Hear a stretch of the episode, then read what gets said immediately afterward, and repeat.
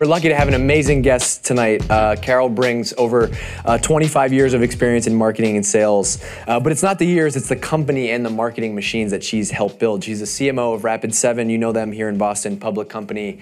She was the CMO at LogMeIn. They went public. She was the CMO at Unica Corporation. They went public and got acquired by IBM. Uh, and if you go, I was trying to do some research before this. If you go to her LinkedIn profile, you actually can't get to the bottom of it because she's on so many boards and does so many things uh, outside of the community. I was like, did she work there, invest? I don't understand. But uh, it's amazing. It's amazing. She's a rock star. Thank you. Um, you know, the reason why I'm super excited to have her here is this line that I found in the press release. Um, you might have even wrote. I, hopefully, you didn't write this, but uh, this is a line from the press release when uh, Carol joined Rapid7 in 2011. Meyers brings an extensive marketing and sales expertise and proven success in driving technology's company to growth, including delivering more than 1.5 billion in market value for investors through these three IPOs. Where's DC? Is billion good? billion is pretty good. Billion is pretty good. Um, so all I know is there's a B in billion. We are so lucky to have Carol here tonight. Please give it up for Carol Meyers.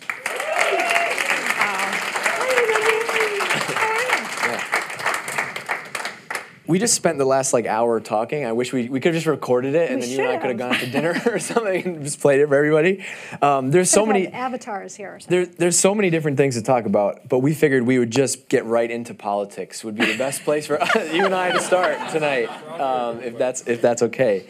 Um, no, but actually, do have a serious question. So when when I I was talking to Mike Volpe when we said we're going to have you and do this, and he's like, make sure you ask her about the party in Vegas. So I think there's no better icebreaker. Okay. I don't even know what that is. like it could be nothing, but I need to know. yeah. Okay. so the party in Vegas. Well, what happens in Vegas? Yeah. I, Okay, so I can't. you know you. those security Can't tell you companies? They go No, to so Vegas. So there is a big security. So we're a security company, and the big event for people who dabble in security, and in fact, it's the biggest event because it's where the people who are known as white hat hackers go. So the people who try to break into your network for uh, good purposes, all convene in Las Vegas, usually at the end of July, beginning of August. And we have the biggest, baddest party in Vegas. And we rent out the top clubs like Hakkasan or um, XS over at the Wynn. And we have four to 5,000 of our friends attend. It's a complete open bar. We were talking about, I think we the team here with Amy about top shelf liquor, and there is some of that flowing, and champagne. And you know, it's a it's a fabulous event. What can I tell you? It's so popular that um, there is a company that monitors network traffic all the time. And one of the things they always tell us is that leading up to our party, the uh, 80% of the traffic talking about the Black Hat event is about the Rapid7 party, where it is, and how to get a pass. Love so it. it's really fun. I love it. I love it. How, but Kara, how do you measure the ROI of that Oh, party? ROI. Oh. um, we measure ROI. How are we possibly gonna we measure the ask ROI of everyone, this Did you have tonight?" a good time? And if they say yes, we're, we're really happy. No, um, we keep track of everybody who comes, and we do measure the growth of relationships over time, and do people ultimately buy products from us, and all of those good kinds of things. So the party does more than pay for itself, maybe five or six times um, for sure. It's awesome. All right, so uh, there's so there's so many things, and uh, we're we're gonna open this up to Q and A. Uh, so you know, think of and we, that's why we gave you all notebooks. Like it's not often to, to get to sit up here and, and talk to somebody with experience like Carol. So definitely use those notebooks. Get some questions for later. But I want to start start earlier in your career because you weren't a marketer from the beginning. You you were product manager, whatever that means. Uh, and you were part of the Lotus Mafia back in the day, right? Well, how did you? Oh, how did you? Where? Did, what? What happened like after school to get you to Lotus and, and start there? Oh, well, I actually started in finance of all things. I was a bean counter, and I uh, the reason I got into sales and marketing is I was the bean counter for the head of sales, marketing, and support at Lotus, which. For a lot of people in this room, you probably have never heard of one, two, three, but it is what really made spreadsheets. Excel was like nothing back then. So, uh, so that's how I ended, and I just worked on their budgets for them and did analysis, and somehow as anybody in their career knows, as people you report to move on and get promoted, they sometimes take you with them. So I started following people around, and one day I said, you know, I don't really want to just measure this stuff. I would like to do it. So I was given an opportunity to do a little bit of it, and that's how I made the switch over. I was trying to figure out what your story is. Like some people like marketing since day one, right? You had finance, then you were a VP of sales, then you were a VP of marketing. So after after like you, what what happened in the five years that you were at Lotus that actually led to your next thing, which is VP of sales at at Shiva? Yeah. Hmm. So I didn't really do that much marketing at Lotus, if I'm really honest. Just I did counting. a little A bit. of- I was like a product marketer for a little while in a product, maybe for six months or so. So I went to another company called Shiva, which was a pre-IPO company, and we took that to IPO. And I started working there in something called sales operations. And somehow I made my way to the head of sales for the company. We were about 200 million or so in revenue, and I had a really large team of enterprise and inside sales sellers and systems engineers. And it just happens by being around at the right place at the right time and saying yes when someone taps you on the shoulders and says, Would you go do this job? I say, Okay, I'll go do that job. So you got in sales. So I got into sales. And then Doesn't every salesperson think they can do marketing? Every marketing person think they can do sales. it's a Yes, so that's fit, how right? it happened. After I was done uh, with Shiva, we were public and we sold the company to Intel, and I figured out a way to take the summer off, which was really fun. And then when I was thinking about what I wanted to do next, I decided, you know, I don't think I want to do sales anymore. I think I want to be a CMO. So I um, interviewed at a couple companies, and because we all think we can do marketing, I convinced someone I could. And that's how I got the job of uh, head of marketing. And the truth of the matter is, I'd never run an event. I'd never really done a, a marketing campaign, and I stepped into that role and said, I can do this. And that's what happened. You, you, you use your you use what you learned in sales to swindle your way into marketing. Right. Well, sales should be partnering with marketing a lot. Yeah. So, because I partnered really closely with the marketing team and we worked on everything together, I really felt like I did understand what I needed to do pretty well. So I think like probably outside of um, outside of Rapid7 today, do you think that the, the thing that most people know is is the LogMeIn story or or no? No, because that was brief. Um, really, probably Unica, because that started from zero revenue to about 125 million and an IPO and an acquisition by IBM, and and I was there a good eight years growing that. So were, were you at Unica at zero, yes, and then what what happened? We grew to 125 million. But like un, un like unpack that a little bit, like you know, and, and I'm just interested. Like marketing today is different than marketing was then. Like so, what Very what was like what was your mix? Like there's a lot of marketers room. Yeah. Like what what were, what were the things that you were doing then? Like how did you get from zero to one to ten to Well, the fun thing about marketing, and especially at if you go into a really tiny company, what you need to do constantly changes, right? Because you don't have any money and nobody knows who you are, and so you have to get somewhere. So at Unica, which was um, different for me too because it was enterprise software, like our average deal size was $500,000 with services on top of that.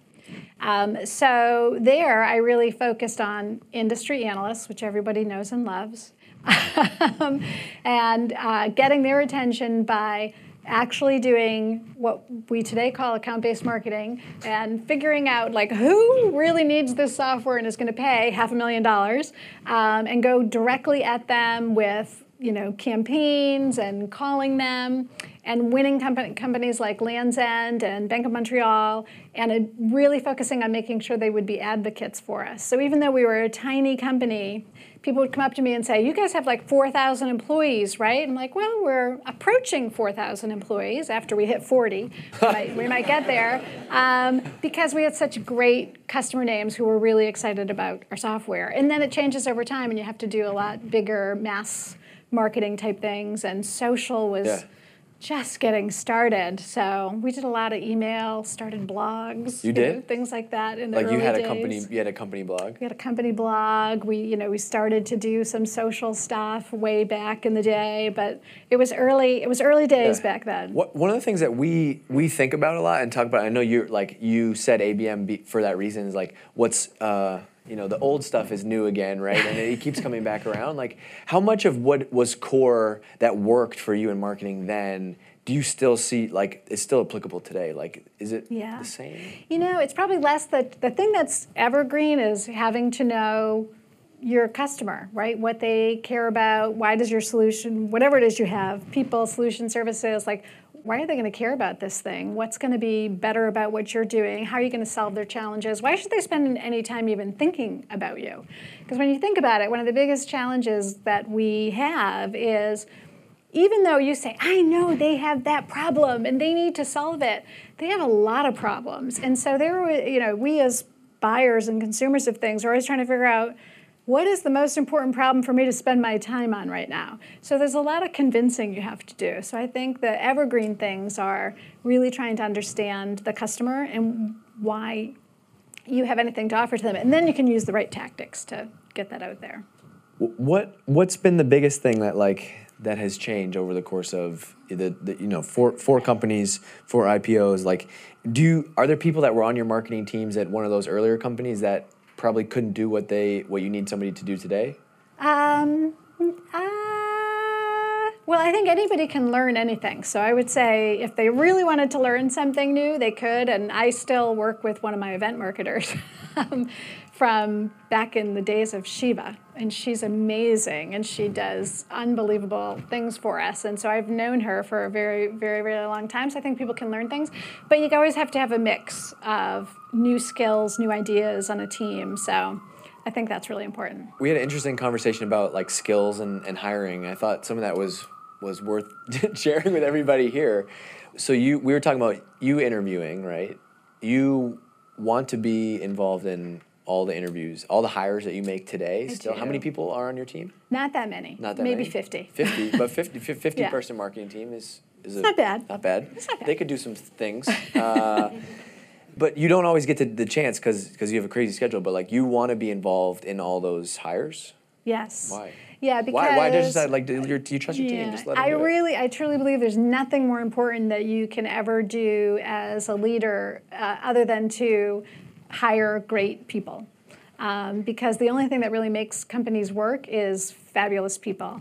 And they have to be great at what they do, they have to be able to work with the people around them and create really good energy. And so I'm always looking for those things in everyone we hire. And interviews can be tricky. People can convince you um, that they might be able to meet all that criteria. And the other thing that happens is it's really hard to hire in Boston, and so jobs stay open for a long time. And every once in a while, a hiring manager gets kind of tired, and they meet someone, and they're like, mm, they know they're not the right person, but they're super tired, and they're like, yeah, uh, maybe. Maybe it'll work. So every once in a while, you need someone else to come in and be like, "Nope, we need to wait." I So- know it's painful. But if you if you have something like that on your team, do you take the pressure off of your of the hiring managers on your team and say like if the rec can be open as long as it needs to be open, or are you are you saying we got to fill this role, we got to fill this role? no, never, never fill the role till we find the right person. we were talking a little bit about you you found it i don't know if it's a new you've done a bunch of them but like you, there's more you have more of a data driven approach to hiring now thanks to some personality tests i would love to, to, to, to talk more about that Oh, the PI, so predictive index, which Yep. you guys are using a little bit. Yep. Um, and there's like a billion different tests you can use, but it tells you some things about people. And if you know what you need in a role and a few things about your team, um, it can really help you get past some of what you might. does anybody in here use personality tests in hiring today Yeah. Seven people what would so There's no bad personality. They're all good. they just might not fit the role. that, that, uh, it. so dave you know dave we think you're great uh, we don't love your personality for this role but You'd be good because it's not about whether you're a nice person. It's um, it's things like how assertive are you? Are you more people oriented or task oriented? Do you have a strong sense of urgency or a strong sense of patience? Are, are you very formal or do you like to kind of play with the rules a little bit? And um, those can be different. You can have different needs. How detail oriented is somebody Right. can make a big difference. and would you would you use a personality test to like make a yes or no decision on a on a hire So I've rarely said no, but I will usually use it to um, ask the hiring manager to really in. rethink. Um, because we've profiled our entire team and we have a super high sense of urgency. So, like 85, 90% of the people on the team have a super high sense of urgency. So it's really hard for someone who doesn't have that to join our team and end up being successful. Um, I have so many things I want to ask you. I don't even know. Um, like I literally have pages of freaking it does notes. Have pages. Yeah. and we uh, so so outside like you've done four you know four IPOs. You're on you're on a bunch of boards for early earlier stage companies. And I think most of the people in the room are probably like just by guess by companies in Boston, like probably not at the public companies, probably somewhere in the middle. They they want you on the board probably to talk about marketing, right? And yeah. sales. Yeah. What are the biggest mistakes that you see those companies make over over and over that you sit in all those board meetings or you get the company updates and you, you see the same things over and over?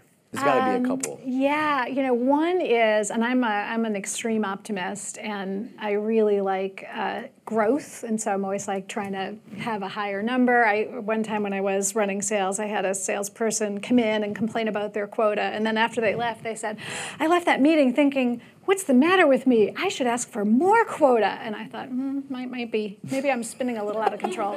Um, so I really like growth. I should ask for more quota. Because I should, I should be able to do more. I really like growth, but um, what I see a lot of companies do is put up huge numbers that they think they're going to hit. And when you ask them, like, well, here's where you are today, and here's your marketing metrics and sales metrics, right? We all know our funnel. And I don't see, you know, how you get to that number. Like, what is it about the process that you have right now that you can just pour gasoline on and have more come out the other end? And um, often that's where the plans fall down a little bit.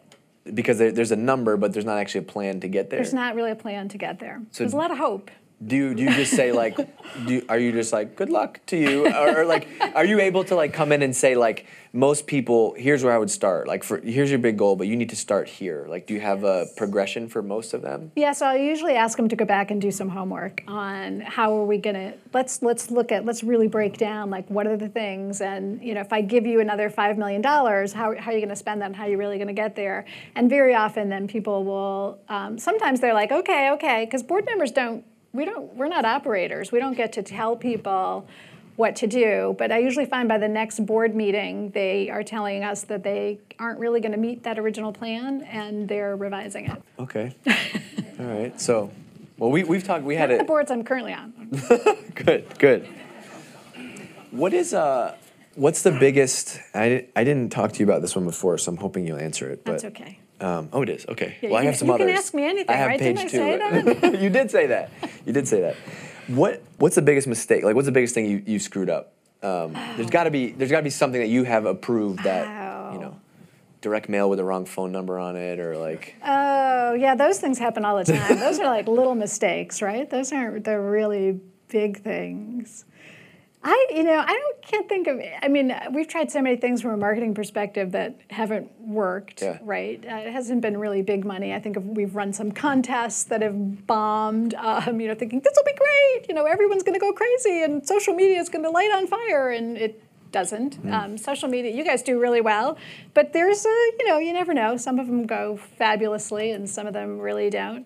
Um, Usually, big mistakes are less about things that you did, and I think probably more about things that you didn't mm. do. You tweet that. That was that was good. Write that. Tweet that one at Carol J Meyers. Right. That's what it is. Um, yeah. Opportunities yeah. you didn't take, um, things you didn't say in a meeting that you really should have said. Like those are the things that. How do you like? But how do you how do you bring that to your how do you bring that to your team? Like you're you have typically run marketing at public companies, right? Which means that like not that not that you can afford to miss a goal at a private company, but it's a little bit different if the if the volume isn't there or the the revenue number isn't there for a public company. Like you actually can't miss. Right. Um, how do you have culture and teams that are willing to experiment? Yes. Knowing that you can't really fuck it up, like. Yeah, but you know, it, once you're a really big company, it's you have to do something really big yeah. to screw it up. So um, we just try to do experiments all the time. And usually what will happen is sometimes people will propose something that I, you know, my first reaction might be, are you kidding me? That'll never work. But I try to hold that in and uh, suspend disbelief on everything because I just think the most important thing I know is I really don't know everything. And things I've done in the past that have worked don't always work at a new company and a new market. So I usually think about, well, okay, what's the biggest risk that could happen if we spend this money and it doesn't work? probably nothing really bad. Go ahead and try it. Let's come back and talk about how it went. And sometimes people really surprise me with things that I thought there's no way that's going to work, and they they work beautifully. How, how does how does somebody have to pitch you? Are you the final approver on some some bigger ideas? Like, Yeah. would I have to walk into your office with slides and like and pitch you? I Like- don't need slides. You don't need slides? No, it's usually a conversation. I'm looking like to think about have they thought about um, why they want to do it, why it's good for our market, what's the impact going to be, what might go wrong, and just have a conversation. And we said we have a sense of urgency, so that can be a drive-by. But um, we also sometimes hold an annual, we call it, you know, uh, the marketing innovation challenge, and people get a pool of money and they come pitch their ideas as well. But I like to have ideas flowing all the time. That's just kind of one big have thing. have you had do. something really good come out of that? You had to have some. Um, have we had something No. really? So we did. We have a, we have a great program that we're doing now that our customers really love. That is around advocacy, and that's worked really well in terms of getting a lot more social media and positive product reviews and a, and sales and a bunch of other things. Um, actually, doing drift came out of one of those too. That was not paid. That was we did not prep that. Feel free to tweet that if you would like at Carol J Meyers. Like I said, um, what? All right, so that that's the that's the uh, we talked about screw ups. You didn't really screw anything up, but Screwed up lots of things. so many. I probably can't what, even remember what's your all. what's your what's your biggest uh, what's your biggest achievement like as a as a marketer? Well, I hope my biggest achievement hasn't happened yet. that's what I really that's hope. pretty good. Right? So it's not Vegas. It's not Vegas. um, you know, I'm. I think what I'm actually. I- It's not like a one thing. The thing that I love the most is being able to come to events like this or be out and about in Boston and see people I've worked with in the past who've had a great career, and I have like this little thing where I'm like, I hope I was helpful to that, and I um, was able to give them some perspective or skill or anything that helped them move their career. That's what I I like the most, actually. All right. I've been saving this one because we talked Okay. about it, but I think this is more of a lecture to other people than it is. But it's a, what is your, uh, and I know the, I mean, what's your biggest pet? I'm just gonna read it. What is your biggest pet peeve with marketers? Oh, we are. I said we're lemmings. We are such lemmings. I love you know? this. I we're love this. always reading, you know, these studies about when to send an email or when to make a phone call or ABM. I mean, ABM is great, right? But it it's not generally going to solve world hunger, and it's probably not the only thing you should be doing in marketing. Usually, you kind of have to do a couple of different things. Yeah, or like just because like you go to an event and, and Jana says like go use ABM, it doesn't mean you can just you just go plug that into your business, Right, right? right, right. The example you and I were talking about, which is the email thing. Like if if tomorrow we if somebody published an article like. Dear marketers, the best time to send an email is 2:07 p.m. Guess what would happen tomorrow? We would all do it. Everyone would send an email at Yes. 2:07 p.m. Exactly, But if you to the same people. Yeah, to the same people. Who get five thousand emails? So Yeah. so so the so like everybody just following the lemmings, right? We all, we all, you know, one year it was inbound marketing, but most of us are probably still doing inbound marketing, but it's kind of fallen out of favor now. Yeah. Um, all right, I want to transition. So we're gonna do Q and A, but I have some like of the the Tim Ferriss type questions. Don't worry. Um, what books have had the biggest influence on, on your career, or like if you you know if you could go buy your, your marketing team if you haven't already, like Oh, if you could book. buy them a book. So I'm going to probably say something that maybe is kind of mean to authors. I like books. I read a lot of books, but I think you know too often people read a book and they're like, "This is great. This is the this is the playbook. If we follow this, you know, we're going to have the most successful company that ever happened." And there is no playbook. I think every company, every situation is totally different. You learn things out of them, but they're they're not a playbook. So books that I like are the Heath Brother books, um, Made to Stick and Switch. I love uh, Dan Ariely's Predictably Irrational. I think it's hilarious, and I think it's a good read because I think we all think people make rational decisions. We're like, oh, if we do this, they'll do that, and people don't really make rational, which is Well, why 'cause they're marketing works. which is why marketing works, by the way, because people don't make rational decisions, which I think is good. And then you know, there it's it's a really old book, but I think there are elements of it that are still true, which is the Geoffrey Moore series on crossing the chasm. And if you're building a business, there's elements of that that no matter what, just seem to stay true. Who who are your like who are your marketing role models? Like if you if you you know you're, you're about to talk to your team or you want to get people to think about something differently, like who are the role models that you're pushing it towards, whether that's people or companies or Well, brands? I brought you in to talk to them. You did. That was a lot of fun. she grilled. She grilled me. It was. It was. You were one of our role models. It was I- wait, know, wait, finish that? I'll be honest. Finish you what you were you gonna are a? Oh. role model. Oh. You are a role model. You are a role model. Um, I think some of the best marketers are actually CEOs. David Cancel's a great marketer. He's all For sure, uh, without a doubt. Uh, you know, you look at. I mean, you may like like him, you may not. Mark Benioff is a great Yeah. marketer. That's actually one of the the book that we talk the, about the most is the Behind the Cloud, the, the story. Just like the things he did. Amazing. Marketers don't always think like that, but he just was like, let's show up at an event and just hijack the whole thing, Yes. like just un- completely non-traditional things. Like, Elon Musk, great marketer. Um, love it. Uh, Richard Branson, great marketer. And of course, uh, Steve Jobs was an amazing Yeah. marketer. So I often think CEOs with this incredible passion are the best marketers. All right, I'm gonna change gears on you. Okay. What unusual habit does Carol Meyers have? What unusual habit? I don't know. If, if, if it's a habit to me, then I probably think it's usual. what unusual habit do I have?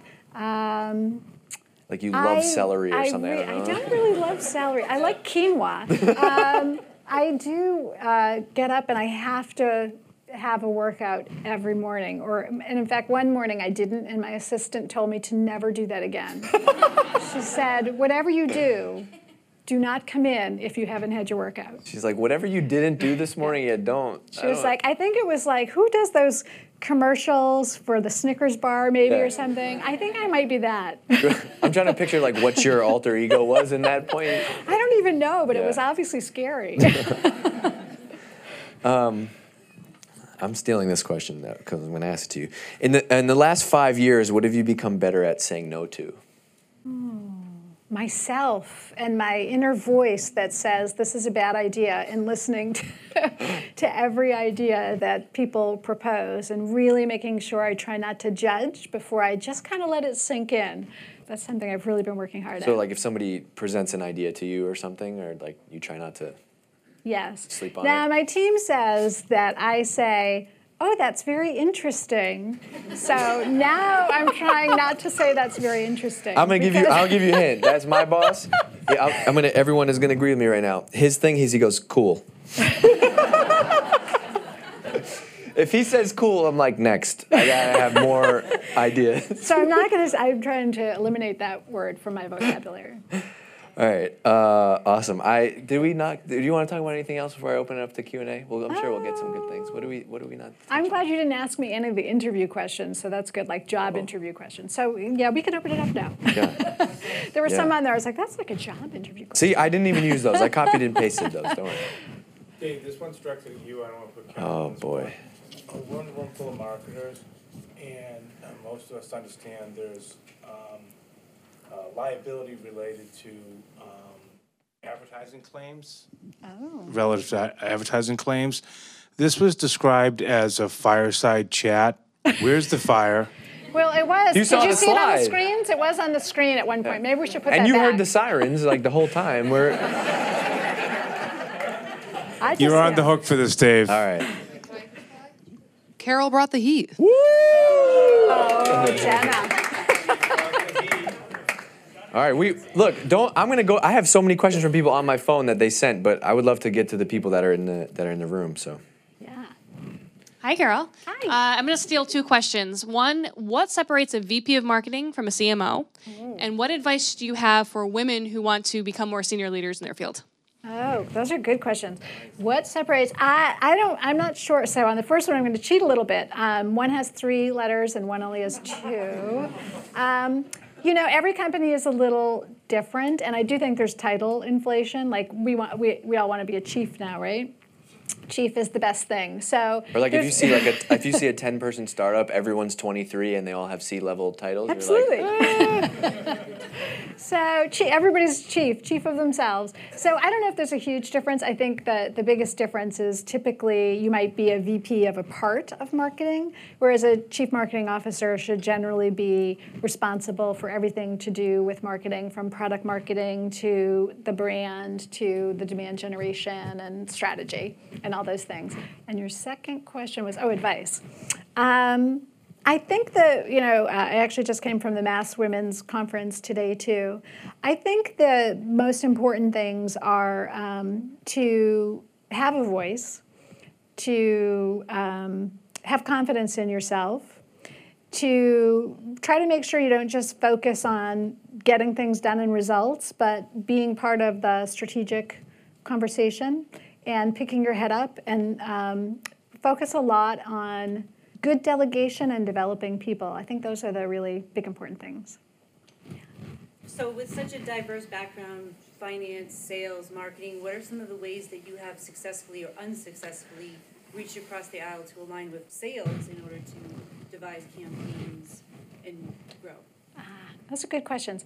So, I, I have a really good relationship with most of the sales VPs I work with. We still see each other quite a bit. I probably work more now with our uh, COO and a little bit less on the real campaign things. But I think the most important thing is I try to make sure that everyone on marketing understands how hard sales job is and that our job is to help make their job easier. Sometimes people say, well, salespeople get paid a lot more money. And I, and I always say to people, if you want, you can pick up a bag and you can you can dial you know the phone all day too. I mean, you definitely can. And I think that salespeople should have that same appreciation for marketing people and the hard work that they do and the, the stress and pressures they have. And I think when you understand that and you have shared goals, that's the most important thing. Like, what are we trying to accomplish together? Trying to understand where salespeople are struggling, like what's not working, where why aren't they winning more, why aren't they finding more, and trying to think creatively about how to help them together. I think those are the most important things. I think having a shared view of the market, the goals, and then you can you can figure it all out. But an appreciation for each other is, I think, at the core. Uh, Carol, thank you for thank you for the great comments so far. Um, you're a super well credentialed, qualified, experienced individual, and to your point previously, when you were talking about David Cancel and you know the uh, CEO being a marketer, why have you now chosen to be a CMO instead of a CEO? Do you have an opening for me? No, I'm just kidding. She said it. Well, I, I, I, imagine it's not for lack of either that was a offers that or was a planted question because she said when I asked her her biggest achievement, she said it hasn't happened yet. So that was a planted question. Who no, was it's a it's a it's a good question. Um, I thought a lot about doing it, I'll be honest. I thought a lot about, do I want to go do that? And usually it's when I feel like, hey, I want to build a great culture and I have a different view of the strategy and I should go, you know, do my own thing. Um, I really, I love what I do and I, um, I like um, partnering with great CEOs. I still might do it, but not, not, not yet, I guess. And no one has been beating down my door yet, so. so if you know of great jobs, let me know. Sorry, Jenna. Hi, Carol. I'm actually also a Lotus alum, so I, I do remember a Oh, lot of the stuff you're talking about. Um, but my question is, it's it's great to see that you're serving on a number of boards. What can be done uh, to bring more representation by women on boards? There is a lot happening today. I don't think we necessarily see it in the numbers as yet, um, but there is a really big um, initiative to do that. And I, think part of the problem is traditionally where people have searched for board members is for CEOs. And there aren't very many women CEOs, so you know you're not necessarily going to get a lot of women on boards. So what I see happening is people are looking for different kind of skills now. So CFOs, there's there's women CFOs more so I think than CEOs, and they're always in high demand for um, for boards. But people are starting to say, well, we don't need everyone to have actually run a company. We need other kinds of skills, and sometimes it's technical or it's marketing. And so as companies start to do that, I think you'll see more people of color, uh, women getting onto boards as it as it should be. And there's a lot of acti- activism going on as well. You know, State Street Global Advisors, for example, who's an investment company. um, won't invest in companies unless they're making strides on diversifying their boards. So I think we'll I think we'll see some change. Let's uh, let's do one more. I'm sure there's some marketing teams of one here. If your team went from 50 to one tomorrow, what would be some marketing tactics that, uh, tactical things that you would focus on? Wow, that's a tough question. um, I uh, I always feel like I say this too much. It depends. Well, because it really depends on what it is you're marketing and selling, right? So the most important thing is, and I when I started at Unica, I kind of was a team of one. There was one other person there, so it was really okay. So it was a team of two, and we just had to kind of figure it out. So really knowing what's the most important thing I can do to reach my audience. Like you guys do a great job with social for sure right? And marketing people use social a lot right? So that's a that is a great vehicle because we're all on social all the time. So kind of knowing um, what kind of product you have to sell where your buyers are that they might want to learn about your product and then kind of focusing there and getting a few wins and growing it i think is the most important. Know, it's not really a simple answer. but I think demand generation is, after you know your strategy, demand generation is the lifeblood, right, for getting started. All right, well, I'm sure people will uh, have a bunch more questions and swarm you in two minutes, but uh, please give it up for Carol. Thank you so much. Thank you. Thank you. Thank you. Thank you. See ya.